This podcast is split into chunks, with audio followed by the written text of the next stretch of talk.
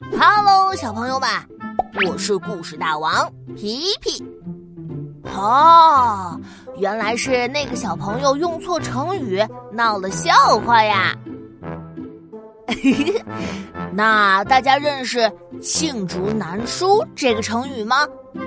我们一起看看关于它的成语故事吧。在古时候呀，有一个皇帝被称为隋炀帝，他是一个非常残暴的人，为了自己享乐，将百姓们折磨得可苦了。当时隋炀帝一时兴起，想去江南游玩，就下令让人给他挖一条大运河。这么大的一项工程，哪有那么容易啊？可隋炀帝不管这些，那些官员们为了讨好皇上，只好征集了成千上万的百姓，逼着他们日夜不停地开凿大运河。光有运河还不够，隋炀帝又有了新的想法：要游玩，必须得有船啊！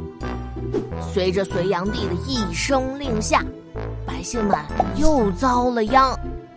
被赶着逼着造了几万艘大船，其中皇帝乘坐的龙舟有四层楼那么高，里面装饰的富丽堂皇，镶满了金银珠宝，跟皇宫一样华丽。哎，不仅如此，隋炀帝又想啊，到了江南后，要是一直住在龙舟上，肯定很闷。还是要下船去看看江南四周的风景才行。于是他又下令，在自己想要游玩的地方兴建宫殿，而且他还提出要求：建筑的材料必须是各地运来的最好的木材和石头。另外，隋炀帝还派人到处寻找名贵的花草和鸟兽。把这些呀都放在宫殿里。终于有一天，运河修好了，龙舟造好了，各地的宫殿也完成了。但百姓们已经被折磨的不行，很多人不是累死，就是饿死、病死。